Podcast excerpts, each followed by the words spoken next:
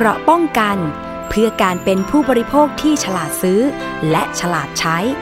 ในรายการ ภูมิคุ้มกัน สวัสดีค่ะ คุณผู้ฟังต้อนรับเข้าสู่รายการภูมิคุ้มกัน รายการดีๆนะคะ เพื่อผู้บริโภคทุกคน วันนี้พบกับดิฉันอภิคณาบุราริศค่ะ วันที่ 7 เดือน 7 นะคะ โอ้โห วันนี้เห็นมี summer sale อะไรหลาย ๆ อย่างเลยนะคะ แล้วก็เป็นวันเป็นตัวเลขที่บางคนก็ถือเคล็ดนะคะ ว่าเออเป็นวันดีวันนะคะทำบุญกันไปรวมถึงอะมีช็อปออนไลน์นะต้องระมัดระวังด้วยเรื่องช็อปออนไลน์เตือนกัน เรื่องการซื้อของไม่ตรงปกนะคะ รวมถึงตอนนี้มีภัยนะคะ ที่คุกคามมาใกล้ตัวเลย ส่งข้อความมาทาง SMS ค่ะคุณผู้ฟัง โอ้โหนะต้องระมัดระวังนะคะ ส่วนมากก็จะส่งมาว่า คุณเป็นผู้โชคดีนะคะ ได้รับสิทธิ์กู้เงินแสนนะคะบางคนบางข้อความส่งเป็นตัวเลขนะคะสองแสนหนึ่งแสนบางคนก็ได้รับว่า ได้กู้เงิน 6 0แสนบาท โอ้โห เยอะจังเลยนะคะ กู้เงินออนไลน์เนี่ยบางทีก็นะคะ คนที่ปล่อยกู้เนี่ย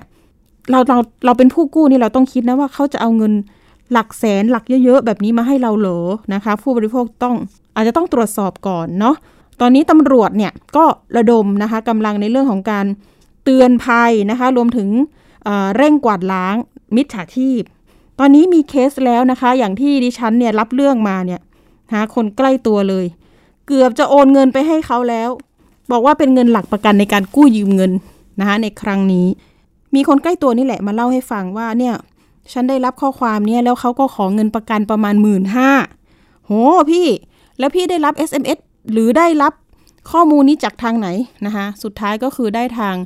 SMS อย่างที่บอกไปนะคะ หรือว่าข้อความทางมือถือนี่แหละค่ะ ยุคโควิดแบบนี้ใครๆก็ต้องการเงินนะคะ เพื่อเอาไป นะคะเสริมสภาพคล่องใช่ไหมคะนะคะเราก็เลยรีบบอกพี่เขาไปเลยนะคะ ว่าเฮ้ยอย่าเพิ่งโอนนะคะ เพราะว่ามีคนที่ร้องเรียนเข้ามาแล้วเรียบร้อยว่า โอนเงินไปแล้วนะคะปรากฏว่าก็หายจ้อยไปเลยนะคะ ไม่ได้มีเงินโอนเข้ามาเป็นเงินกู้ให้เราเลยนะคะ ปรากฏว่าก็เสียเงินเปล่า ตอนนี้ก็ยังต้องแจ้งคงแจ้งความนะคะ แล้วเบอร์บัญชีที่เขาให้เราเนี่ย บางทีเป็นคนที่รับจ้างเปิดบัญชีนะคะ อ้างว่าไม่รู้บ้างนะคะอ้างว่ารู้เท่าไม่ถึงการนะคะรวมถึงอ้างว่าถูกหลอกมาเช่นกันอ่าแต่ว่าเจ้าของบัญชียังไงก็ตามเนี่ยเออเป็นด่านแรกเลยนะคะที่จะต้องอาจจะต้องเป็นคนรับผิดชอบไหม หรือว่าตำรวจจะต้องสอบปากคำเพื่อที่จะกันไว้เป็นพยานเพื่อที่จะสืบนะคะต่อไปถึงต้นตอว่าจะเรียกว่าแก๊ง มิจฉาชีพกลุ่มนี้เนี่ยเป็นใครนะคะ คนที่อยู่เบื้องหลังเป็นใครต้องระมัดระวังมีแอปแปลกๆ ชื่อแอป เงินกู้ต่างๆ ที่มันลงท้ายด้วยโอ้โหเครดิตบ้างเขาเรียกเลยนะคลาสโอ้หลาย ๆ อย่างเลยนะคะ ที่เคยเจอเนี่ยล่าสุดเลยนะคะ ก็แนะนำพี่คนใกล้ตัวนะคะไปแจ้งความนะคะ หลักฐานที่เขาต้องการที่จะเออเอาจากเราไปเนี่ยหนึ่งหน้าบัตรประชาชนนะคะเขาจะเน้นว่า เอาหน้าบัตรประชาชนรวมถึงด้านหลังบัตรประชาชนด้วย พี่คนนี้ก็ส่งไปเรียบร้อยแล้วนะคะ อ่า เท่านั้นแหละ ตอนแรกเขาจะไม่บอกค่ะว่า จะต้องหักเงินเป็นหลักประกันนะคะ คุณต้องโอนเงินมาภายใน 3 วันนะคะ ถ้า 3 วันไม่โอนเนี่ย ถ้าคุณต้องการยกเลิกไม่กู้เงินแล้วเนี่ย คุณจะต้องไปยกเลิกที่สำนักงานใหญ่สำนักงานใหญ่อยู่ที่ไหนคะนะคะ พี่คนนั้นก็ถามว่า สำนักงานอยู่ที่ไหน ปรากฏว่าอยู่ที่นครศรีธรรมราช แล้วให้เราเดินทางไปที่นครศรีธรรมราชเพื่อ ไกลก็ไกลแล้วยุคโควิดแบบนี้ ก็ลำบากด้วยนะคะใครจะเดินทางไปได้ถูกไหมคะอ่าถ้าการยกเลิกแบบนี้เขาทางทางมิจฉาชีพก็บอกว่าไม่ยอมค่ะ ยังไงตอนนี้เนี่ยเงินกู้อนุมัติให้คุณแล้ว คุณจะต้องผ่อนตามที่คือระยะเวลาในการผ่อนเนี่ยเขากำหนดมาเรียบร้อย เงินเงินเรายังไม่ได้เลย แต่เขาบอกว่าให้ผ่อนแล้วค่ะนะคะ ถ้าเกิดคุณมายกเลิกแบบนี้ไม่ได้นะ ยังไงคุณหาเงินมามาก่อนเงินประกันหมื่นห้าเนี่ย เดี๋ยวเราจะคืนให้พร้อมกับเงินกู้ที่คุณจะได้ก็คือหกแสนหนึ่งหมื่นห้าพันบาท โอ้โห เท่านั้นแหละค่ะ ก็เดี๋ยวเรื่องนี้เนี่ยทางตำรวจไซเบอร์จริง ๆ แล้วมีการเตือนภัยมาตลอดนะคะ แจ้งความข้อความต่างๆที่เข้ามาเนี่ย มีหลากหลายเลยค่ะ รับสิทธิ์กู้เงินนะคะ สรุปแล้วก็เป็นการหลอกลวงนะคะ เตือนอย่าหลงเชื่อ อย่าไปคลิกลิงก์นะคะ เข้าไปกรอกข้อมูลส่วนตัวเนี่ย โอ้โหลวงลับไปเรียบร้อยแล้ว ไม่รู้จะเอาข้อมูล แล้วก็บัตรประชาชนที่เราส่งไปเนี่ย ให้เขาเอาเขาจะเอาไปทำยังไงบ้างเราไม่ทราบนะคะ อาจจะอ้างว่าคนนี้เป็นแอดมินที่คุณคุยด้วยนะนะคะ จริงๆแล้วก็อาจจะเป็นผู้ที่ถูกหลอกเหมือนกับเรานี่แหละ นะคะ เดี๋ยวเรามีนะคะผู้เชี่ยวชาญนะคะจะมาเตือนภัยผู้บริโภคกันนะคะ พันตำรวจเอกกิติศักดิ์เที่ยงกมลนะคะ ท่านเป็นรองผู้บังคับการตำรวจสืบสวนสอบสวน อาชญากรรมทางเทคโนโลยี2นะคะหรือว่าสออท2นะคะ อยู่ในสายกับเรานะคะ สวัสดีค่ะท่านรองคะครับสวัสดีครับค่ะ ท่านรองเรื่องของลิงก์ที่ส่งมาตามข้อความเนี่ยตอนนี้รู้สึกว่าจะมีนะคะแต่ละคนเนี่ยได้รับ ข้อความนี้เพิ่มมากขึ้นค่ะท่านรองค่ะบางคนก็หลงเชื่อนะคะ โอนเงินไปเรียบร้อยแล้วก็มีค่ะท่านรอง อันนี้จะเตือนภัยยังไงกันดีคะเราจะไม่ทำธุรกรรมการกู้เงินผ่านระบบ SMS ที่เราไม่เคยไปยื่นกู้เงินไว้ที่ใดนะครับ ถ้าเราไม่เคยยื่นกู้เนี่ย มันย่อมไม่มีการอนุมัติเงินกู้ใด ๆ ให้เราได้นะครับ ข้อความที่เข้ามาว่าท่านได้อนุมัติเงินกู้แล้วจำนวนห้าแสนนะครับเขาเพียงเพื่อจะต้องออให้เรา คลิกลิงก์ตามเข้าไปแล้วก็ส่งหน้าเอ่อบัญชีที่จะต้องโอนเงินนะครับ อย่างของผมเองเนี่ยผมผมตามไปจนจนได้ข้อมูลในระดับหนึ่งนะครับอืมของผมเองก็ได้รับเงินกู้อนุมัติห้าแสนบาทโอ้โหพอเราเยอะคุยเลยเข้าไปเนี่ยค่ะครับ สิ่งที่เขาต้องการคือเขาบอกลูกค้าทราบใช่ไหมคะ ลูกค้าจะต้องเอ่อดำเนินการเอ่อค้ำประกันเงินกู้สิบเปอร์เซ็นอะไรอย่างนี้ ถ้าใครอยากได้เงินก็คิดว่าไม่เป็นไรจะเอาเงินแสน ก็โอนแค่หมื่นถูกไหมครับค่ะซึ่งมันเป็นไปไม่ได้นะครับ แล้วบัญชีพวกนี้มันเป็นบัญชีของบุคคลธรรมดาที่ไม่ใช่เป็นบริษัท ไม่ใช่เป็นบัญชีของเอ่อเอ่อค่ะบริษัทเงินบริษัททางการเงินจริง ๆ นะครับ ไม่ใช่ธนาคารพาณิชย์ทั่วไป อันนี้ไม่ต้องไม่ต้องคลิกอะครับอืมการโอนเงินของเราโดยระบบธนาคารนะครับ โดย e-banking เนี่ย ขอให้โอนเฉพาะเรื่องนั่นหมายความว่าในใน ในแอปพลิเคชันก็คือรายการโปรดถูกไหมครับค่ะเบอร์ที่เราเคยโอนของเราเป็นอยู่แล้ว ไม่ว่าญาติพี่น้องซื้อของหรืออะไรก็แล้วแต่นะครับ กับเบอร์ที่เราจะโอนก็ต่อเมื่อเราได้มีการตรวจสอบชัดเจนแน่นอนแล้วว่าเออเราสามารถโอนได้ ไม่ว่าจะเป็นการซื้อของเคยซื้อของหรืออะไรต่างๆนะครับแม้กระทั่งวันนี้เนี่ยซื้อของที่เขาบอกให้โอนเงินก่อนเนี่ยก็ต้องระวังนะครับ เพราะว่าค่ะบางทีมันมันไม่ตรงปกมันไม่ใช่ มันได้แต่เอารูปสินค้ามาโชว์ แล้วก็บอกให้เราซื้อแล้วเราก็รีบอยากซื้อเพราะว่าราคาถูก ตอนนี้ก็มาแจ้งเยอะนะครับ รถสกูตเตอร์ไฟฟ้าอ๋อซื้อลำโพงมาแชลแต่ได้ลำโพงอย่างอื่นนะฮะตรงนี้ก็เป็นสินค้าที่ไม่ตรงปกหลายเรื่องครับค่ะ โอ้โห ตอนนี้คดีที่ตำรวจไซเบอร์เป็นยังไงบ้างคะ หลังจากที่อะโควิดระลอกสามเนี่ยเราไม่ได้ติดต่อประสานไปที่ตำรวจไซเบอร์เลย แต่ก็ยังรับเรื่องแจ้งเหตุอยู่ตลอดใช่ไหมคะ ช่วงโควิด ครับก็เป็นความห่วงใยของท่านผู้จัดการกรชัยอะนะครับ ก็พยายามสั่งให้ทุกกองบังคับการเนี่ยเอ่อรับเรื่องเนี่ยแล้วรีบสกัดกั้นนะครับ มันก็มีอยู่สองวิธีการคือหนึ่งป้องกันอย่าให้เกิดซ้ำกับอืมติดตามค่ะจับกลุ่มคนที่กระทำความผิดให้ได้นะครับอืมซึ่งทางโลกไซเบอร์เนี่ยคือมันทิ้งร่องรอยจริง แต่บางทีร่องรอยเนี่ยเราตามรอยเหมือนตามหยดเลือดไปแล้วเนี่ยปรากฏว่าหยดเลือดเนี่ยมันออกนอกประเทศเรา บางทีก็การหาทำให้เราเราทำงานไม่ไม่ไม่ง่ายนักนะครับ แต่ว่า เราก็ต้องไม่ให้ทำให้เกิดซ้ำบ่อยๆ ท่านพลตำรวจโทกรชัยก็จะสั่งเสมอว่าให้ทำคอนเทนต์เตือนภัยอืมคอนเทนต์แจ้งเตือนให้ประชาชนระวังอยู่เสมอครับ ค่ะ ตอนนี้ก็ครับคือ พอจะทราบเบาะแสไหมคะ คนที่อยู่เบื้องหลังการส่งลิงก์ทำลิงก์การกู้เงินออนไลน์เนี่ยค่ะ ท่านรองคะเอ่อพวกนี้เราก็ต้องถือว่าเขาคือนักโปรแกรมเมอร์ใจดำคนต่างชาตินะครับอ๋อที่เขาเขาเขาเขียนโปรแกรมขึ้นมาเพื่อหลอกลวง นะครับเขาไม่ได้เขียนโปรแกรมมาเพื่อสะดวกในการใช้ชีวิตประจำวัน จริง ๆ แล้วเนี่ยระบบไซเบอร์ระบบอินเทอร์เน็ตเนี่ยเขามีเอาไว้ให้เพื่อให้ชีวิตเนี่ยมันแคบลง ให้เวลาที่มันจะต้องเปลืองเนี่ยมันใช้น้อยลง แต่เขาเอาสิ่งเหล่านี้มามาหลอกลวงในช่องว่างเหล่านี้แหละครับ เรื่องของระยะเวลาแล้วก็เรื่องของระยะทางแล้วก็เวลาครับอ๋อน่าจะเป็นต่างชาติอีกแล้วใช่ไหมคะครับท่านรอง เว็บไซต์ที่ผมไล่ไปเงี้ยมันก็ ไปปรากฏอยู่รอบบ้านน่ะนะครับอืมไปปรากฏอยู่รอบๆบ้านเรานะครับ หน้าค่ะเว็บขึ้นมาเนี่ยเราก็จะเห็นรูปว่าเป็นรูปของบุคคลชาติอื่นที่มีผิวสวยผิวขาวเราก็จะเห็นเลยแหละครับว่าเขาเขาลองกดลิงก์เข้าไปเราก็จะเจอเบื้องต้นนะครับแต่การที่เราพยายามพิชชิ่งเข้าไปครับ ดูแล้วจะเป็นกลุ่มที่ทำเรื่องแอปเงินออนไลน์ไหมคะแอปที่เงินกู้อะค่ะก็ก็ก็มันก็คือพวกพวกโปรแกรมเมอร์คนเดียวที่คิดอืมระบบแอปพลิเคชันขึ้นมาเพื่อ ทำอย่างไรให้ค่ะคนที่ไม่เข้าใจเนี่ยหลงกลคือปัญหาของเรานั้นคือวันนี้เราบ้านเราเนี่ยยังไม่เป็นหนึ่งหนึ่งบัญชีหนึ่งเบอร์โทร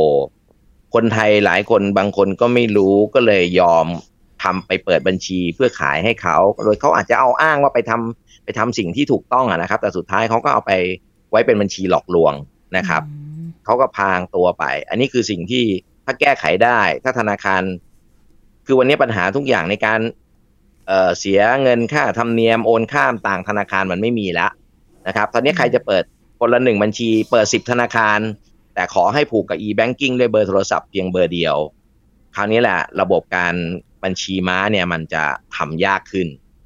นะครับค่ะเขาจะไม่ไม่ไม่กล้าโอนเงินมาไว้ในมือของคนที่เขาไม่รู้จักแน่นอนอืถ้าเขาไม่ได้เบอร์ e-banking ไปครับ ค่ะค่ะ ตอนนี้นี่พอจะมีมีเคสตัวอย่างไหมคะ ในการจับกลุ่มนะคะ ว่ามันยากง่ายยังไงมีโทษยังไงบ้างสำหรับคนที่อ่าเป็นเป็นมิจฉาชีพที่ทำแบบเนี้ยค่ะ ก็คือคนที่เปิดไปรับจ้างเปิดบัญชี หรือยินยอมให้เขาใช้บัญชีเนี่ยก็คือร่วมกันช่อโกงค่ะนะครับ โดยการแสดงตนเป็นบุคคลอื่นได้นะครับ แล้วก็เป็นความผิดตามพรบคอมอยู่ในตัวอยู่แล้วครับอืมเราก็จะแกะรอยจากบัญชีที่เขาเขาให้เราโอนไปนั่นแหละครับ ค่ะค่ะนะครับ แต่บางครั้งมันก็เหมือนกับไอ้โม่งอะนะครับ มันมาค่ะวาน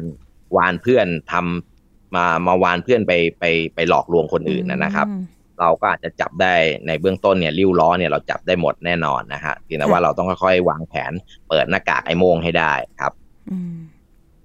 ค่ะก็คือตอนนี้เนี่ยถ้าเกิดว่าพูดถึงเรื่องของการเงินในระบบเศรษฐกิจแบบนี้เนาะทุกคนก็ย่ำแย่หมดคือท่านรอง เอออ่า เตือนสติครับกันยังไงดีกับผู้บริโภคหรือว่าคนที่ได้รับ SMS หลอกลวงกู้เงินนะคะ เตือนภัยกัน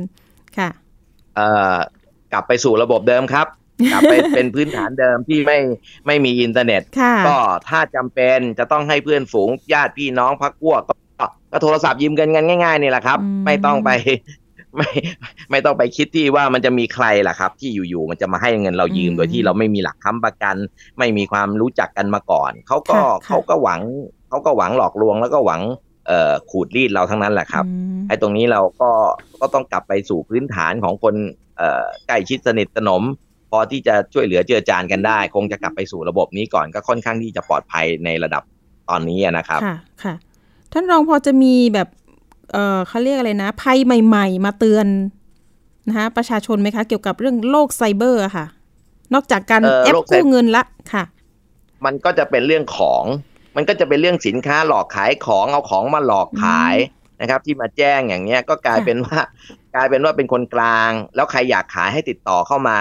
แต่คนขายต้องต้องโอนเงินมาค้ำถึงราคาสินค้าก่อน จะขายกระเป๋าแบรนด์เนมใบละแสนห้าคุณต้องโอนเงินมาค้ำเจ็ดหมื่น แล้วเดี๋ยวถ้าลูกค้า CF เราก็จะให้ลูกค้าโอนตรงไปหาคุณเลยแสนห้าบวกเจ็ดหมื่นอย่างเงี้ยครับอืมคนขายอยากขายก็คิดว่าน่าเชื่อถือก็โอนไปอะไรอย่างเงี้ยครับอืมพวกนี้ก็ก็เป็นเป็นการหลอกลวงอีกชั้นหนึ่งนะครับ ค่ะค่ะ เห็นล่าสุดตำรวจไซเบอร์ก็มีการไปจับกลุ่มตัวเคสโรแมนต์สแกมได้ด้วย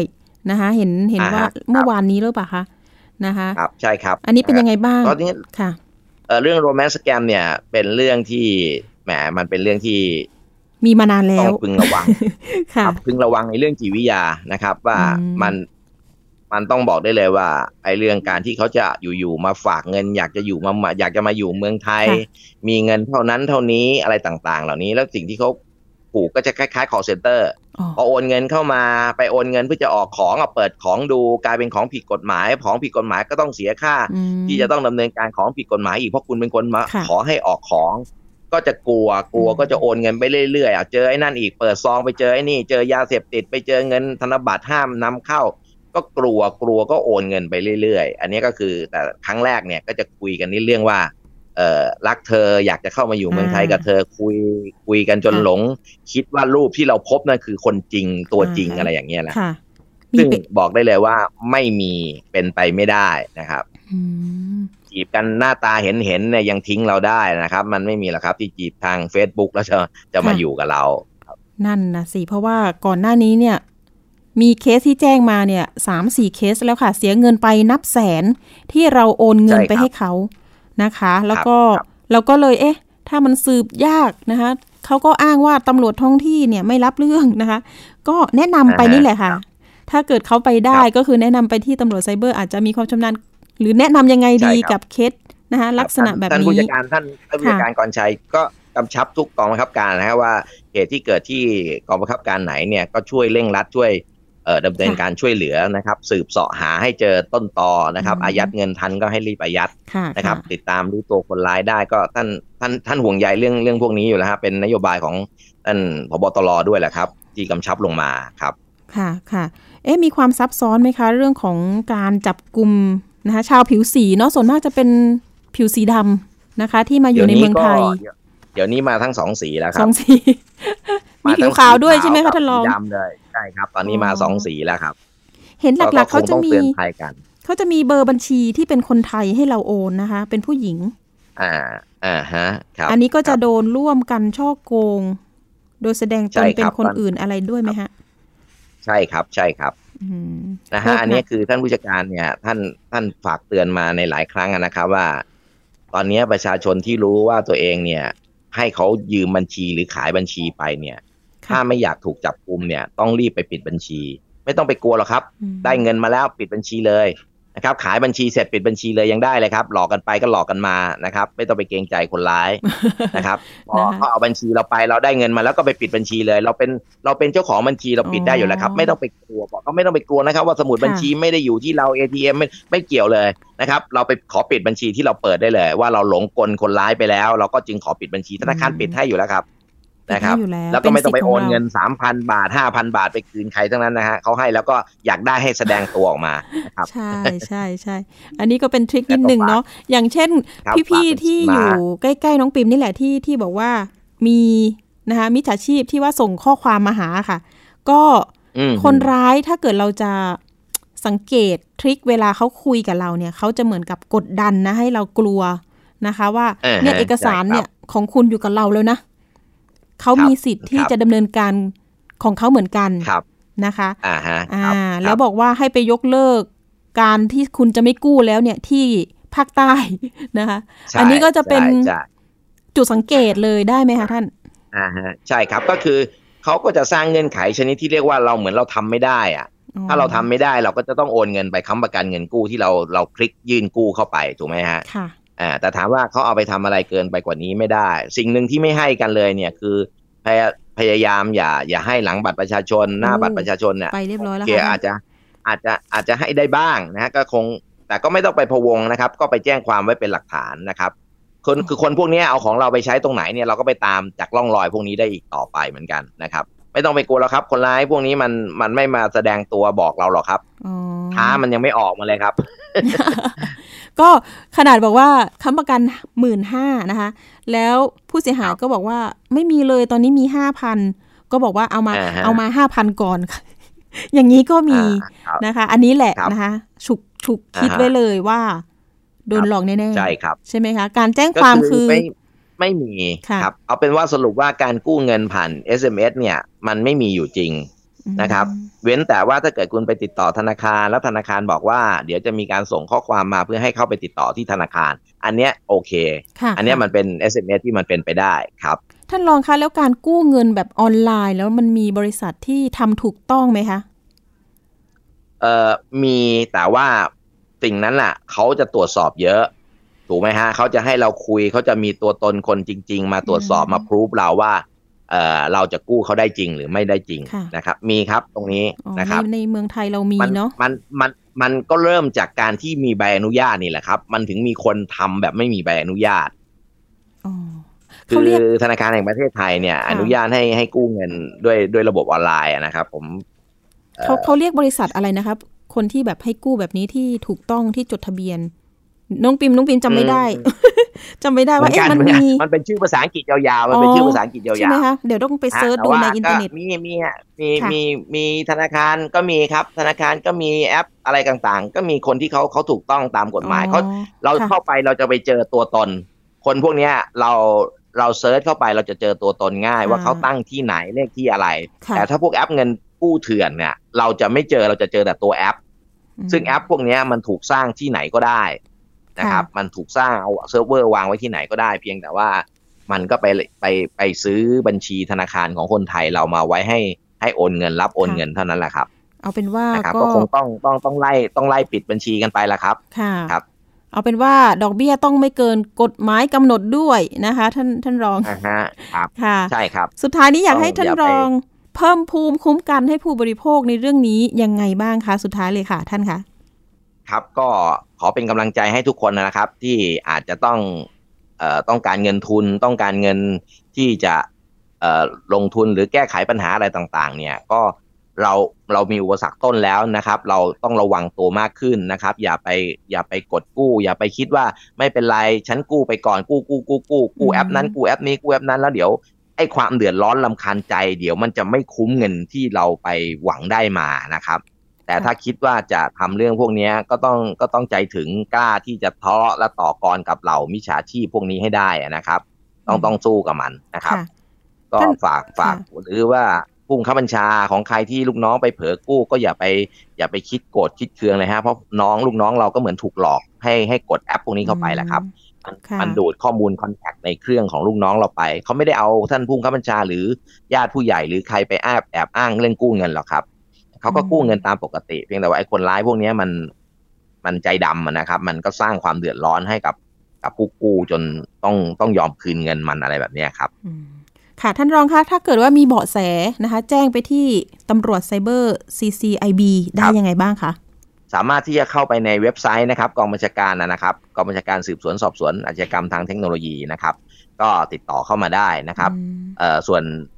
เบ อร์ออนไลน์เนี่ยขณะนี้ท่านผู้จัดการกำลังดำเนินการให้อยู่นะครับกำลังจะเชื่อมต่ออยู่กำลังจะขอเบอร์เบอร์สี่สี่ตัวให้อยู่ ที่จะใช้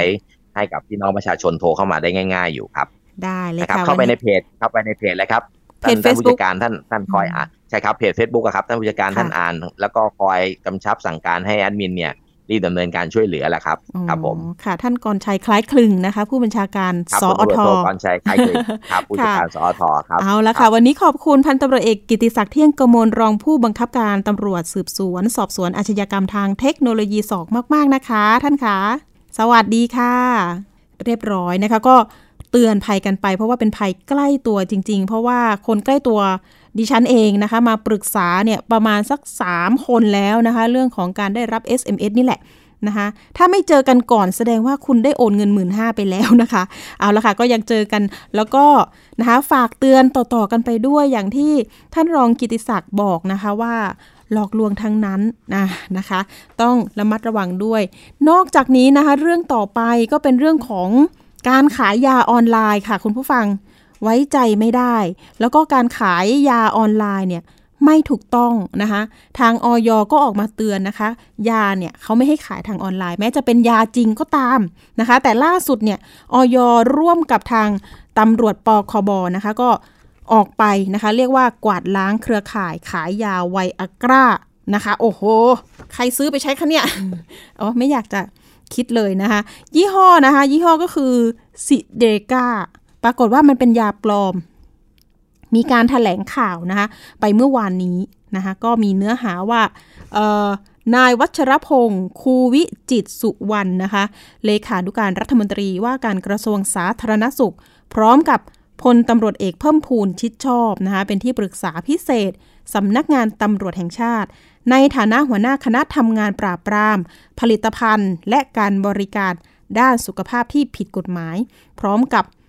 พลตำรวจตรีนะคะนัทศักดิ์ชาวนาสายท่านเป็นผู้การบกปคบนะคะหรือว่าปราบปรามนะคะอาชญากรรมทางด้านผู้บริโภคนะคะแล้วก็พันตำรวจเอกเสริมสำเริงนะคะขออภัย พันตำรวจเอกสำเริงอัมพันทองอะ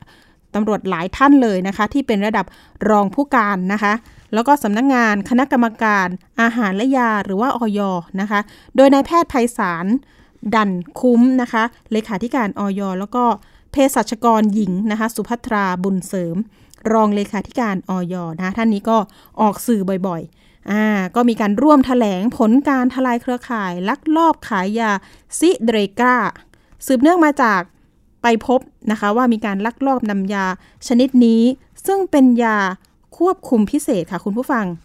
ตามประกาศของกระทรวงสาธารณสุขเนี่ยฉบับที่ 35 นะคะ ลงวันที่ 12 กันยายน 2551 กลุ่มที่ 54 นะคะ ยากลุ่มที่ใช้รักษาอาการย่อนสมรรถภาพทางเพศ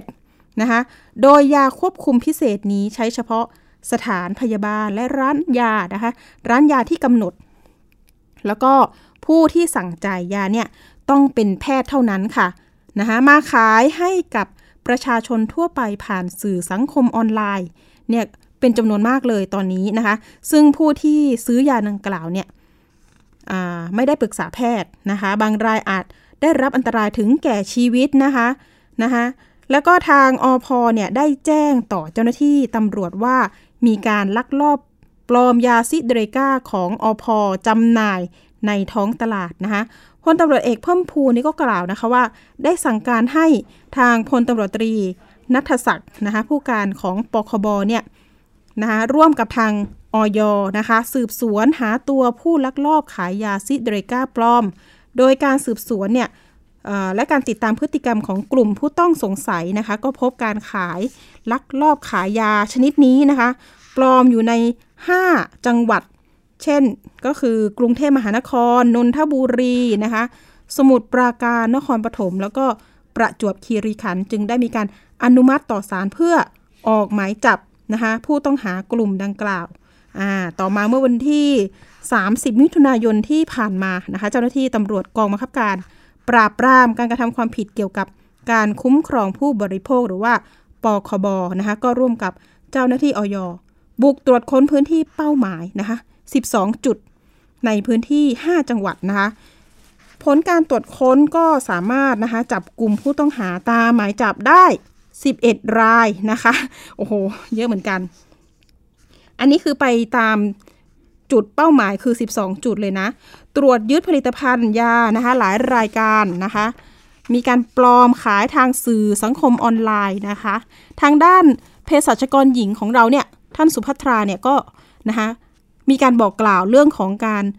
ปฏิบัติการในครั้งนี้นะคะเป็นการจับกลุ่มเครือข่ายยาไวอากรายี่ห้อซิเดกร้าซึ่งเป็นชื่อของการขายยานะคะขายยาซิลเดนาฟิลอ่าอันนี้ก็จะเป็นศัพท์ของคุณหมอที่บอกมานะคะผลิตโดยอพนะคะเป็นยาควบคุมพิเศษ ต้องได้รับการวินิจฉัยแล้วก็สั่งจ่ายโดยแพทย์นะคะโดยยายี่ห้อนี้เนี่ยวางจำหน่ายมี 2 ขนาดคือ 50 มิลลิกรัม แล้วก็ ร้อยมิลลิกรัมนะคะ ใช้รักษาภาวะย่อนสมรรถภาพทางเพศในผู้ชายนะคะ โดยยาของกลางเนี่ย ที่ถูกยึดเนี่ย ได้จากการปฏิบัติการนะคะ ในครั้งนี้เนี่ยเป็นยาที่ถูกปลอมโดยสมบูรณ์แบบเลยนะคะ คือปลอมทั้งชื่อนะคะ ชื่อการค้านะคะ แล้วก็ตัวผลิตภัณฑ์ด้วยนะคะ ซึ่งถือว่าเป็นอันตรายต่อผู้บริโภคเป็นอย่างมาก ทั้งการกระบวนการผลิต นะคะที่ไม่ได้มาตรฐานแล้วก็อันตรายจากการใช้ยาเกินขนาดจนอาจถึงแก่ชีวิตก็ได้นะคะ นี่ก็นะคะเป็นคำเตือนนะคะเภสัชกรหญิงเตือนอีกนะคะว่า ประชาชนไม่ควรซื้อยาใด ๆ ผ่านทางอินเทอร์เน็ต หรือว่าโซเชียลมีเดียนะคะมารับประทานเอง ควรได้รับการแนะนำในการใช้ยาที่ถูกต้องจากเภสัชกรนะคะเนื่องจากผลข้างเคียงของการใช้ยาเนี่ย ที่ไม่ถูกต้องเนี่ยอาจมีอันตรายอย่างที่บอกไปนะคะ ถึงแก่ชีวิตได้นะคะ บางคนอาจจะมีเอฟเฟกนะคะมีผลข้างเคียงนะคะ หากพบการลักลอบผลิตนะคะนำเข้าจำหน่ายนะคะ ผลิตภัณฑ์สุขภาพที่ผิดกฎหมายก็ควรนะคะ แจ้งมาที่สายด่วนอย 1556 นะคะ อันนี้ก็เป็นวิธีการหนึ่งนะคะ ที่จะช่วยกันเป็นหูเป็นตา แล้วก็แจ้งเบาะแสนะคะ อย่างที่อย่างที่ดิฉันบอกไปว่า ยาแต่ละชนิดที่มีขายในออนไลน์เนี่ย มันคือไม่แนะนำนะคะ ควรจะไปซื้อที่ร้านยาที่มีเภสัชกรเนี่ยแนะนำดีกว่าปลอดภัยนะคะ เพราะว่าช่วงนี้เนี่ยเราก็ต้องรักษาสุขภาพให้เราดีๆนะคะ ทั้งโควิด -19 ก็มานะคะ ยาปลอมก็มีอันตรายทั้งหมดเลยนะคะ ไวอาก้าตอนนี้ไม่ต้องใช้นะคะ ไม่ต้องใช้เพราะว่าเราต้องsocial distancing อ๋ออันนี้ไม่ได้แบบนะสองแง่สามง่ามนะคะอ่าอันนี้ก็ฝากเตือนกันไปเพราะว่าสามารถนะคะติดตามเพจของบกปคบได้นะคะตำรวจไซเบอร์เอ้ยไม่ใช่ขออภัยตำรวจนะคะปราบปรามการกระทำความผิดเกี่ยวกับผู้บริโภค ก็จะมีแถลงข่าวในแต่ละวันในการจับกลุ่มนะคะ อย่างล่าสุดก็มีการจับกลุ่มเรื่องเตารีดนะคะ ที่ไม่ได้มาตรฐาน นะคะ รวมถึงคดีต่างๆที่ตำรวจเนี่ยมีการติดตามสืบจับกลุ่มนะคะ สินค้าที่ไม่ได้คุณภาพ ก็มีการร่วมมือกันทั้งสคบนะคะปคบออยนี่ก็ทำงานร่วมกันอยู่ตลอดแล้วนะคะ รวมถึงมูลนิธิเพื่อผู้บริโภคนะคะ ประชาชนก็สามารถไปแจ้งเรื่องราว ผ่านทางมูลนิธิเพื่อผู้บริโภคก็ได้นะคะ อันนี้ก็เป็นกำลังใจให้เจ้าหน้าที่ด้วย แล้วก็รวมถึงมิจฉาชีพหรือว่า คนที่ขายของออนไลน์นะคะ อยากจะฝากถึงเรื่องของอความซื่อตรงนะคะเเห็นอกเห็นใจกันนะคะ เพราะว่าหลอกผู้บริโภคนี่มันไม่ดีนะคะ มันไม่ดีอันนี้พูดกันตามตรงนะคะ สินค้าควรมีคุณภาพหรือว่าเขาเรียกว่าอะไรนะ เหมาะสมกับราคานะคะะไม่ขายเกินจริงนะคะ ก็ตรงนี้เนี่ยฝากกันไปเพราะว่าออตอนนี้เศรษฐกิจไม่ดีการเงินแต่ละคน ก็ไม่ดีนะคะ สภาพคล่องบางครอบครัวก็อาจจะตกงานก็มีนะคะ แล้วก็ยิ่งตอนนี้เนี่ยโควิด -19 ระบาดแบบนี้นะคะ หลายๆ ฝ่ายหลาย ๆ คน หลาย ๆ ครอบครัวหลาย ๆ ชุมชนเนี่ยนะคะ เราก็ต้องช่วยกัน คนละไม้คนละมือนะคะ เพราะว่าตอนนี้ทางไทย PBS ก็ยังคงเเปิดรับเรื่องนะคะ มี call center รับเรื่องราวเกี่ยวกับแจ้งการ ผู้ติดเชื้อที่ยังไม่ได้เตียงนะคะ อันนี้เราก็ทำทุกวันนะคะ ตอนนี้เคสที่ตกค้างเนี่ยเป็นพันคนนะคะ หน่วยงานที่เกี่ยวข้องตอนนี้ที่ประสานงานกันนะคะ จะมีสปสชนะคะเขาเรียกอะไร ประกันสังคมนะคะหนึ่งสามสามศูนย์นะคะรวมถึงกรมการแพทย์อ่าในกรทมตอนนี้ก็มีเคสเกี่ยวกับเรื่องของการ เเตียงล้นเหมือนกันนะคะ แต่ล่าสุดเนี่ยมีข่าวที่จะมาแจ้งนิดนึงเนาะจัดเตรียมศูนย์พักคอยนะคะ กรุงเทพมหานครจัดเตรียมศูนย์พักคอยหรือว่า community isolation นะคะในชุมชนเพื่อแยกกักผู้ติดเชื้อโควิด -19 กลุ่มสีเขียวที่ไม่มีอาการด้วยนะคะคุณผู้ฟังนะคะ เรื่องนี้เนี่ยก็จะมีนะคะในจุดของที่ทำขึ้นมาเนี่ยเป็นเขาเรียกอะไรนะ ตัวอย่างนะคะ อย่างเช่นที่เขตบางแค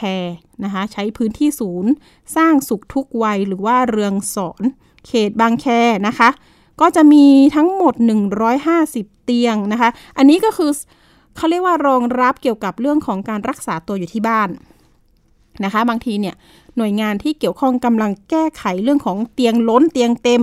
แล้วก็มาสนับสนุนให้ผู้ป่วยที่เป็น สีเขียวเนี่ยคืออาการไม่แสดงหรือว่าไม่มีอาการที่หนักนะคะ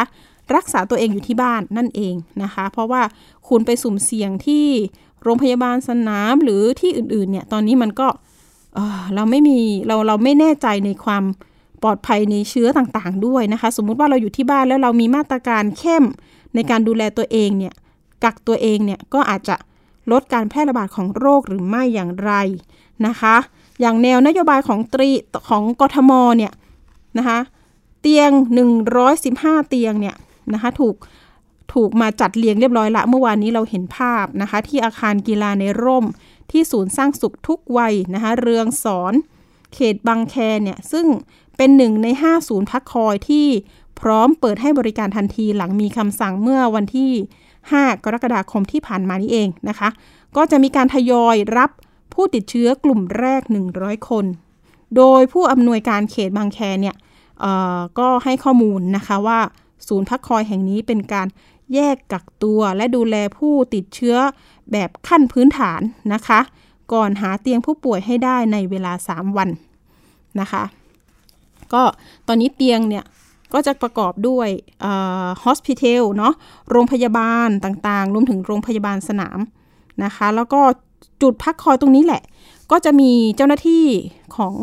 กรมอนามัยกทม มาดูแลเรื่องอสุขอนามัยนะคะ ขยะติดเชื้อต่างๆ อาหารการกินนะคะ เอ๊ะแต่ว่าเรื่องอาหารการกินเนี่ยก็จะมีการดูแลด้วยเช่นกันนะคะ มีการจำแนกแจกจ่ายเรื่องถุงยังชีพของใช้ส่วนตัวนี้เขาแจกให้ด้วยนะคะอ่าจะมีทีมแพทย์จากโรงพยาบาลในสังกัดกทมด้วยนะคะ ศูนย์บริการสาธารณสุขนะคะ ให้ผู้ติดเชื้อ ตรวจอุณหภูมิร่างกายก่อนนะคะ แล้วก็วัดความดันนะคะแล้วก็ดูเรื่องของอเขาเรียกว่าข้อมูลข้อมูลนี้ต้องส่งไปในไลน์แล้วก็มีการประเมินอาการอย่างใกล้ชิดนะคะ หากผู้ติดเชื้อมีอาการเหนื่อยหอบมากขึ้น ทีมแพทย์จะส่งเข้าโรงพยาบาล เบื้องต้นเนี่ยเขาก็ให้มียาอย่างเช่นยาพารานะคะ ยาฟ้าทลายโจร นะคะ ตอนนี้ก็สนับสนุนกันอยู่นะ เรื่องสมุนไพรต่างๆอ่านอกจากนี้นะคะยังมีข้อมูลเรื่องของออผู้ติดเชื้อที่ถูกส่งตัวมาจากศูนย์เอราวันนะคะ1669อ่าก็จะส่งมาที่ศูนย์นี้ด้วยเช่นกันนะคะ จะต้องมีการวัดอุณหภูมิร่างกาย แล้วก็กดโทรศัพท์เพื่อรับฟังข้อมูลการปฏิบัติตัว โดยผู้ติดเชื้อเนี่ยก็จะสื่อสารกับทีมแพทย์ แล้วก็พยาบาลทางโทรศัพท์นะคะ แล้วก็กล้องวงจรปิด พร้อมรับถุงยังชีพนะคะ ด้านในก็จะประกอบไปด้วยน้ำดื่มนะคะ หน้ากากอนามัย สบู่ยาสระผม ยาสีฟัน ทิชชู่รองเท้าแตะ แล้วก็ปลอกหมอนด้วยนะคะ คุณผู้ฟังอันนี้โหดีมากเหมือนกันมีปลอกหมอนให้ด้วยนะคะ ก็เดินเข้าไปภายในอาคารพักตามเตียงที่มีหมายเลขกำกับ อันนี้เนี่ยดูแล้วเห็นถึงความพยายามที่จะนะจัดแจงช่วยเหลือหาวิธีการหาทางออกให้กับผู้ป่วยผู้ติดเชื้อ ซึ่งตอนนี้มันก็ตัวเลขเพิ่มขึ้นมากจริง ๆนะคะ อย่างนโยบายตอนนี้เนี่ยผู้ป่วยก็สามารถกลับไปรักษาตามภูมิลำเนาของตัวเองได้ อันนี้ก็มีข่าวมาประชาสัมพันธ์เหมือนกัน เพราะว่าคนที่มี บัตรประชาชนหรือว่าสำเนาทะเบียนบ้านเนี่ยอยู่จังหวัดไกลๆนะคะไม่ใช่กรุงเทพเนี่ยแล้วก็ทางเราก็เช็คเนาะว่าเอ๊ะเขาจะมีวิธีการหรือว่าหลักเกณฑ์หลักการยังไงในการรับ เพราะว่าเราเป็นผู้ป่วยสมมุติเราติดเชื้อเนี่ยเราอยู่ในกรุงเทพแล้วบ้านเราเนี่ยอยู่ภาคเหนือ จะกลับไปเนี่ยมันจะต้องแสดงหลักฐานอะไรยังไงหรือยังไงบ้าง แล้วเราจะเดินทางไปยังไง เราจะแพร่เชื้อระหว่างทางไหมนะคะอออย่างเช่นจังหวัดแพร่นะคะเเราโทรเช็คไปเขาก็บอกว่าคุณจะต้องมีผลตรวจการยืนยันนะคะ เรื่องของการเเขาเรียกว่าไม่ใช่สวอปที่จมูกนะเช็คไปที่ลำคอเลยนะคะ อันนี้การตรวจหาเชื้อแบบ PCR นะคะ ยืนยันกับทางแพทย์ว่าคุณติดเชื้อแล้ว แล้วก็มีบัตรประชาชนอยู่ประจำจังหวัดนั้นๆเลย นะคะ แล้วก็จังหวัดแพร่เนี่ยเป็นจังหวัดเดียวที่มีรถนะคะฉุกเฉินรถแอมบูเลนต์มารับเราที่แต่ละที่เลยในกรุงเทพเขามารับ อันนี้คือไม่เหมือนจังหวัดอื่นนะคะ จังหวัดอื่นเนี่ยบอกว่าให้ไปด้วยรถส่วนตัวห้ามขึ้นรถโดยสารสาธารณะนะคะ ป้องกันการแพร่ระบาดของโรค ที่แพร่เขามีแอมบูเลนต์เพราะว่ามีการบริจาคของ ผู้มีจิตศรัทธานะคะเขาก็เลยมีงบประมาณในในส่วนนี้ที่จะมารับผู้ป่วยในแต่ละจังหวัดเพื่อไปรักษาที่จังหวัดตัวเองนะคะโอ้โห อันนี้ก็ดีมากเลยนะคะแอมบูเลนต์มารับถึงที่เลยนะคะ มีค่าน้ำมูกน้ำมันนะคะ ไปกลับก็หลายพันอยู่เหมือนกันนะคะอ่าบางคนเนี่ยตอนนี้ก็ต้องออโทรเช็คหรือว่าดูตามหน้าเพจของ Facebook จังหวัดนะคะ จะมีเบอร์โทรศัพท์ของสสจ แต่ละจังหวัดที่เข้าร่วมเรื่องการรับผู้ป่วยกลับไปรักษาที่จังหวัดของภูมิลำเนาของตัวเองเนี่ยนะคะมีเพจของจังหวัดโทรสอบถามกันได้ว่าเงื่อนไขเป็นยังไงนะคะ คุยกับเจ้าหน้าที่สสจจังหวัดหรือว่าสาธารณสุขจังหวัดนั่นเองนะคะ อันนี้ก็จะได้ข้อมูลที่แม่นยำกว่านะคะเอาละค่ะอันนี้ก็ฝากกันไปเรื่องของการปรับการปฏิบัติตัว การรับทราบข้อมูลเกี่ยวกับโควิด -19 ที่ใกล้ตัวเรามาทุกวี่ทุกวัน นะคะ เอาละค่ะ เรื่องต่อไปนะคะ เราไปติดตามช่วงคิดก่อนเชื่อกับดรแก้ว กังสดานอัมภัย นักวิทย์นักพิษวิทยาแล้วก็คุณชนาทิพย์ไพรพงศ์นะคะ วันนี้เสนอตอนตรวจโควิด -19 แบบไม่เจ็บคอ เจ็บจมูก หรือถูกเจาะเลือด มีหรือไม่ไปติดตามค่ะ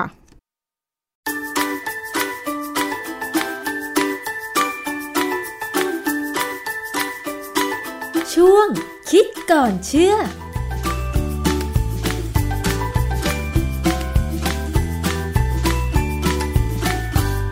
พบกันในช่วงคิดก่อนเชื่อกับดรแก้วกังสดานนภัยนักพิษวิทยากับดิฉันชนาทิพไพรพงศ์ค่ะ วันนี้พูดถึงเรื่องของการตรวจหาเชื้อโควิด -19 ซึ่งที่ผ่านมาเนี่ยดิฉันตรวจโดยใช้วิธี ใช้ก้านสำลี แทงเข้าไปในจมูกค่ะ แล้วก็เขาก็จะ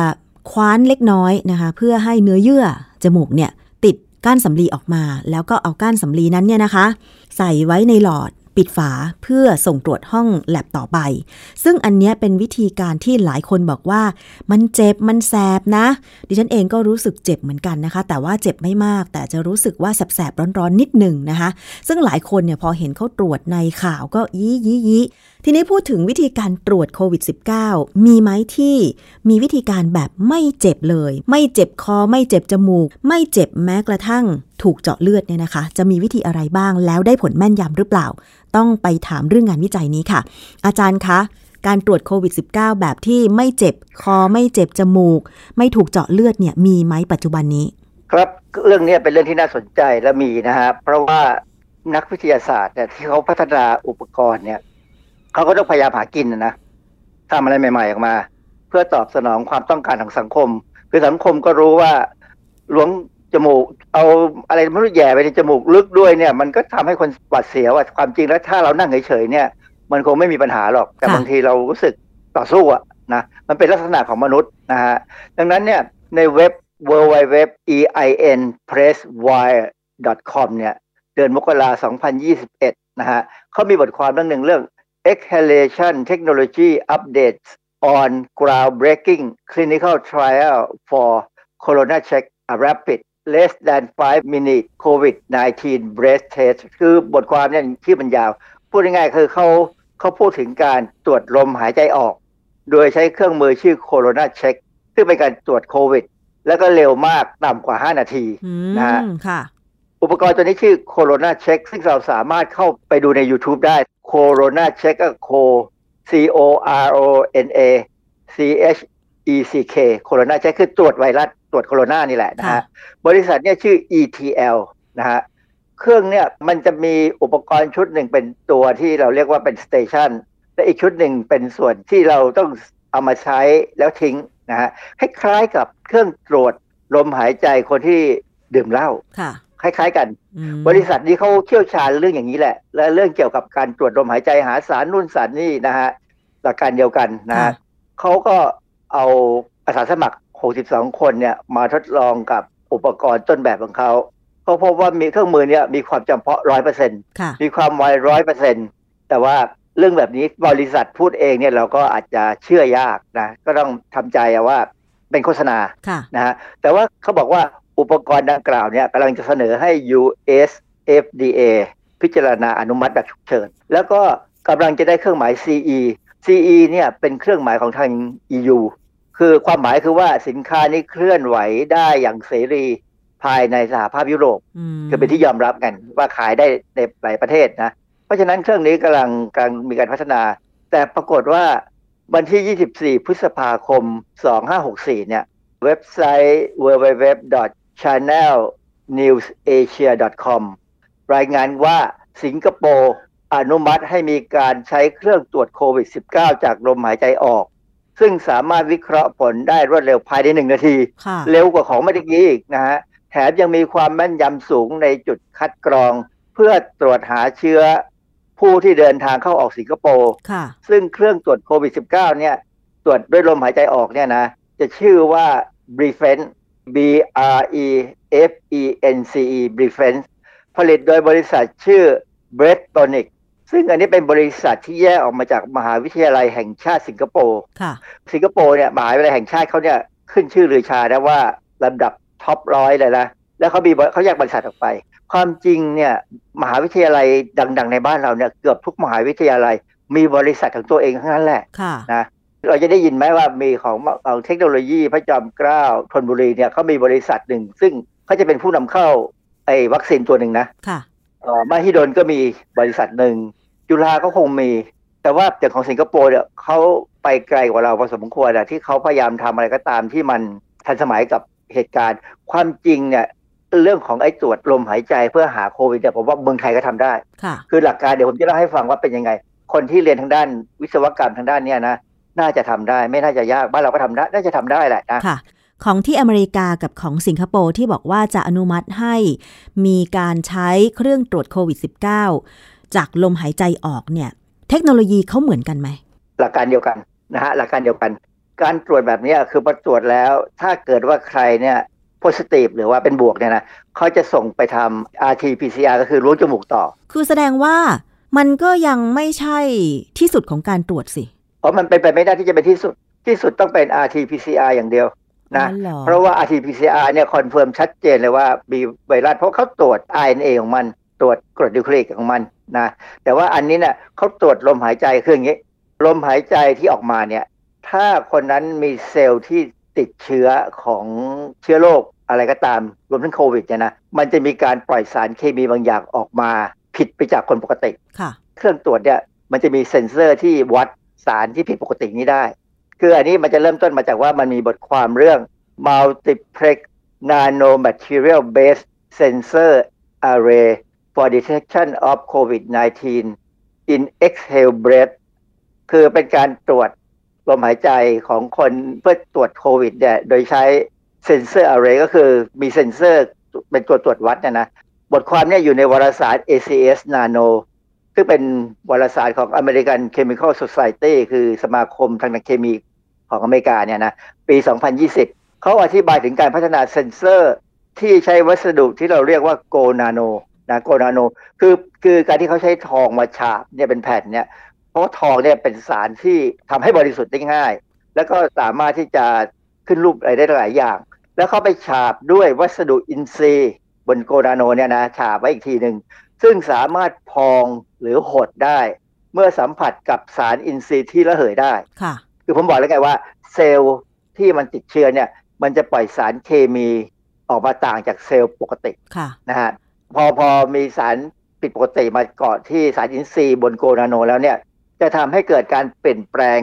ของความต้านทานไฟฟ้าในวงจรไฟฟ้าของอุปกรณ์ ที่มีเซ็นเซอร์นั้นเป็นองค์ประกอบ ค่ะ และแปลผลออกมาเป็นตัวเลข ในงานวิจัยชิ้นนี้เขาบอกว่าผู้ประพันธ์ได้ทดสอบเครื่องมือเนี่ยนะวัดความแตกต่างของลมหายใจของอาสาสมัคร 49 คน ที่ได้รับการตรวจสอบว่าติดเชื้อโควิด -19 49 คนเนี่ยติดเชื้อนะ แล้วก็มีอาสาสมัครที่สุขภาพแข็งแรง 58 คนค่ะ แล้วก็มีอาสาสมัครอีก 33 คนที่ป่วยเป็นโรคปอดติดเชื้อ แต่ไม่ใช่เชื้อโควิด -19 สังเกตไหมเขามีคนป่วยโควิด คนที่ปกติ แล้วคนที่เป็นโรคติดเชื้อแต่ไม่ใช่โควิดเออเป็นโรคปอดแต่ไม่ใช่โควิด เพื่อเขาจะให้ดูความแตกต่างว่าไอ้เครื่องมือเขาเนี่ยสามารถดูความแตกต่างของคนติดเชื้อโควิดกับคนปกติไหมและถ้าเป็นเชื้อโควิด กับคนติดเชื้อโรคซึ่งมีอาการคล้าย ๆ กันเนี่ยนะแต่ไม่ใช่โควิดเนี่ยจะต่างกันไหมนะผลปรากฏว่าเครื่องมือต้นแบบเนี่ยมีความแน่นอนในการแยกกลุ่มคนที่ติดเชื้อไวรัสออกจากคนปกติได้ร้อยละเจ็ดสิบหก มันก็ได้แค่นี้แหละเจ็ดสิบหกที่ก็จะดูสูงพอสมควรแล้ว แต่แยกกลุ่มคนที่ติดเชื้อไวรัสที่ป่วยเป็นโรคปอดเนี่ย แยกได้ถึงแปดสิบแปดเปอร์เซ็นคนที่ติดโควิด กับไม่โควิด แต่เป็นโรคปอดเหมือนกันเนี่ยแปดสิบแปดเปอร์เซ็นซึ่งก็สูงมากนะผลการศึกษาเนี่ยเขาบอกว่าเดี๋ยวต้องรออีกนิดนึงจะต้องเพิ่มจำนวนอาสาสมัครขึ้นนะพื่อจะเอาไปทดสอบเพิ่มเติมทำอย่างนู้นอย่างนี้นะฮะคราวนี้ผมค้นต่อไปเนี่ยเพราะว่าก่อนหน้านั้นเนี่ยก็ไม่ถึงกับนานมากนะ มีบทความอีกบทความหนึ่ง ชื่อ comparative analysis of chemical breath print through olfactory technology for the discrimination between SARS-CoV-2 infected patient and control คือเขาเป็นการศึกษาเปรียบเทียบว่าสารเคมีที่ออกมาจากลมหายใจเนี่ยตรวจวัดได้ไหมว่ามันมีความแตกต่างระหว่างคนที่ติดเชื้อโควิด -19 กับคนปกตินะบทความนี้ตีพิมพ์ในวารสาร Clinica Chemica Acta ปี 2021 ให้ข้อมูลว่าทำการทดสอบอุปกรณ์ต้นแบบเพื่อตรวจวัดลมหายใจออกของคนว่า มีองค์ประกอบที่แตกต่างกันไหมระหว่างคนที่ติดเชื้อและไม่ติดเชื้ออย่างไร อาสาสมัครเนี่ยก็ต้องมีการแนะนำว่างดอาหารไม่สูบบุหรี่ไม่ทำฟัน ไม่กินยานะแต่แล้วเขาก็เอามาลงลงจมูกเก็บตัวอย่างเพื่อตรวจแบบ RT-PCR เลย คือตรวจว่าคนนี้ติดหรือไม่ติดนะ แต่แล้วลมหายใจเนี่ยเขาก็จะเก็บลมหายใจ หายใจออกนะหายใจออกเนี่ยเขาเก็บในถุงมันมีถุงเฉพาะที่สามารถเก็บลมหายใจได้ แล้วเอาไปวิเคราะห์ด้วยเครื่องมือที่มีเซ็นเซอร์ เครื่องมือเนี่ยจะมีเซ็นเซอร์อยู่ 32 ตัว แต่ละตัวเนี่ยจะมีความไวที่แตกต่างกันต่อสารอินทรีย์ที่ระเหยได้ค่ะคือสารเคมีที่เราปล่อยออกมาจากลมหายใจเราเนี่ย มันจะมีทุกตลอดเวลาแหละค่ะเพียงแต่ว่าเท่าไหร่แล้วก็เป็นอะไรบ้าง ซึ่งการวิจัยในวิธีนี้เนี่ยนะคะเขาวิเคราะห์เก็บลมหายใจไปแล้วเนี่ยเขาวิเคราะห์ได้ผลยังไงบ้างว่ามีสารเคมีอะไรออกจากลมหายใจของคนเราบ้างคะอาจารย์ คือลมหายใจที่เขาเก็บไว้ในถุงเฉพาะเนี่ยนะเขาจะไปวิเคราะห์ด้วยเครื่องมือเครื่องมือชื่อ Cyranos 320อันนี้เป็นชื่อเครื่องมือกับยี่ห้อมันก็ของ Sensigen อะไรเงี้ยนะ เครื่องมือเนี่ยจะมีเซนเซอร์ เราเรียกว่าเคมีรีสต์เตอร์ Chemi Resistor Chemi Resistor ก็คือเราเคยได้ยินคำว่า transistor ไหมค่ะเคเคยยได้ได้ยิยินนได้ยินใช่ไหมฮะในวิทยุ อันนี้ก็คือพวกนี้เป็นพวกทรานซิสเตอร์นี่แหละ แต่ว่าเป็นเกี่ยวกับเคมีนะฮะมีเซนเซอร์เนี่ย32 ตัว แต่ละตัวเนี่ยไวต่อสารเคมีที่ระเหยได้แต่ละชนิดค่ะ คือสมมติ32ตัวเนี่ยมันควรจะครอบคลุมสารเคมีที่ร่างกายจะปล่อยออกมาในลมหายใจได้ ครบอยู่แล้วนะฮะค่ะเขาก็เอาลมหายใจที่เก็บมาจากคนที่ปกติไม่ปกติอะไรก็ตามเนี่ยแล้วเขาก็มาวัดดู ปรากฏว่าสิ่งที่เขาพบก็คือความแตกต่างกัน คือในในคนที่ติดเชื้อเนี่ย จะมีความระคายเคืองในทางเดินหายใจใช่ไหมค่ะ คือการที่เราระคายเคืองเนี่ย เป็นเพราะว่ามันเกิดการอักเสบใช้คำว่า inflammatory processes คือเกิดมีกระบวนการอักเสบในทางเดินหายใจ ซึ่งเมื่อไหร่ก็ตามที่เซลล์เราเกิดการอักเสบเนี่ย จะปล่อยสารเคมีกลุ่มอัลดีไฮด์คีโตน และกรดคาร์บอกซิลิก คือที่มันต้องปล่อยอย่างเงี้ยเพราะว่าอะไร เพราะว่ามันมีสารพวกไซโตไคน์ ไซโตไคน์เกี่ยวกับภูมิต้านทานเนี่ยมาต่อสู้มาช่วยกันจัดการกับเชื้อโรคที่เข้าไปค่ะนะฮะแล้วพอกับเซลล์ของเราเนี่ยหลายส่วนเนี่ยมันจะถูกทำลาย เพราะว่าติดเชื้อหรือถูกทำลายด้วยด้วยไซโตไคน์กันอะไรก็ตามเนี่ยออกมาเป็นสารกลุ่มอัลดีไฮด์คีโตนและกรดคาร์บอกซิลิก ซึ่งพวกเนี้ยระเหยหมดค่ะนะก็ก็สามารถวัดได้ว่าคนที่ติดเชื้อเนี่ยมีรูปแบบการของแก๊สพวกเนี้ยของพวกสารที่ระเหยเนี่ย แบบหนึ่งต่างไปจากคนที่ไม่ติดเชื้ออืมอันนี้คือ การไง เพค่ะราะฉะนั้นจากหลักการพวกเนี้ยบริษัทที่เขาจะพัฒนาต่อเนี่ยเขาก็เอาไปพัฒนาทำเป็นเครื่องมือ ซึ่งสิงคโปร์เนี่ยไวมากอือฮึทำได้ค่ะ สิ่งที่สิงคโปร์ทำได้เนี่ย ผมผมจะเล่าให้ฟังนิดหนึ่งอันนี้นอกเรื่องนิดหนึ่งคือสิงคโปร์เนี่ยเป็นประเทศที่เก็บกวาดนักวิจัยเก่งๆ ไปจากหลายประเทศ โดยเฉพาะอืมโดยรวมบ้านเราด้วยอือฮึผมเคยเจอเด็กปริญญาเอกที่เรียนที่คณะอื่นๆเนี่ยนะเคยคุยกันเนี่ย เขาก็เรียนทางด้านเกี่ยวกับ molecular biology เกี่ยวกับอะไรพวกเนี้ยแต่ที่เกี่ยวกับเซนเซอร์พวกเนี้ยส่วนมากพอจบปั๊บหนีไปสิงคโปร์เรียบเลยอืมเพราะเขาทนกับเมืองไทยไม่ไหวอืมระบบในเมืองไทยเขาทนไม่ไหว เขาบอกอยู่สิงคโปร์มันตรงไปตรงมาค่ะทำได้ทำมากได้มากทำน้อยได้น้อยไม่ทำก็ไม่ได้ค่ะอะไรอย่างเงี้ยนะเพราะฉะนั้นเนี่ย อันนี้คือปัญหาที่ว่าเราผลิตปริญญาเอกปีหนึ่งเท่าไหร่เนี่ย สิงคโปร์เก็บบ้าง เยอรมันเก็บบ้าง ประเทศอื่นเราไปเยอะพอสมควรเลย เขาไม่ทนแล้วประเทศไทยอะจะบอกให้อาจารย์คะ โดยสรุปแล้วเนี่ย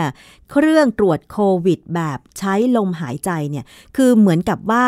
ตรวจได้ไม่ร้อยเปอร์เซ็นแต่ก็ได้ผลดีอยู่ใช่ไหมคะ สามารถแยกคัดกรอง ผู้ที่ติดเชื้อโควิดออกไปได้ เป็นส่วนหนึ่ง แต่ว่าถ้าจะให้แน่นอนร้อยเปอร์เซ็นยิ่งกว่านั้นก็ ก็ต้องไปตรวจแบบวิธี RT-PCR อีกครั้งหนึ่ง แต่ว่าคือแยกได้ชัดเจนใช่ไหมอาจารย์ คือหนึ่งมันเพิ่มความเร็ว ถ้าเราบอกว่ามีโรงงานพันคนอย่างเงี้ยนะค่ะเราสามารถตรวจได้ภายในวันเดียวได้เลยอืมว่าคัดกรองว่าใครเสี่ยงมากเสี่ยงน้อยคือ คือถ้ามีคนติดเชื้อในโรงงานเนี่ยเราต้องปิดโรงงาน แล้วก็ตรวจหาว่าคนไหนที่ไม่ที่ตรวจที่ลมหายใจเนี่ยแล้วเป็นผลลบเนี่ยนะจับไปไว้ข้างหนึ่งอือฮึแล้วคนที่ผลบวก ก็เอาไปเอาไปล้วงคอล้วงจมูกอะไรก็ตามเนี่ยแล้วดูแล้วก็ค่อยจัดการต่อคือมันจะช่วยทำให้เร็วขึ้น แล้วมันประหยัดกว่าที่จะล้วงทุกคนล้วงจมูกทุกคนไปทำ RT-PCR ซึ่งแพงนะค่ะเป็นพันอะ อย่างน้อยอืมเป็นพันอะ แต่เครื่องมือเนี่ยค่าเครื่องตรวจหรือว่าอย่างของสิงคโปร์เนี่ย ระบบง่ายมากเลยเนี่ย มันใช้ ผมว่าไอ้เจ้าอุปกรณ์ที่ใช้คล้าย ๆ กับตรวจวัดแอลกอฮอล์เนี่ยไม่กี่ตังค์อืมค่ะ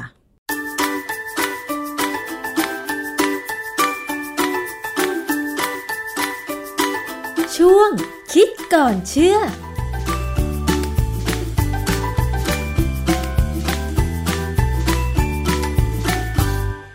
ค่ะนี่ก็เป็นข้อมูลดีๆ ที่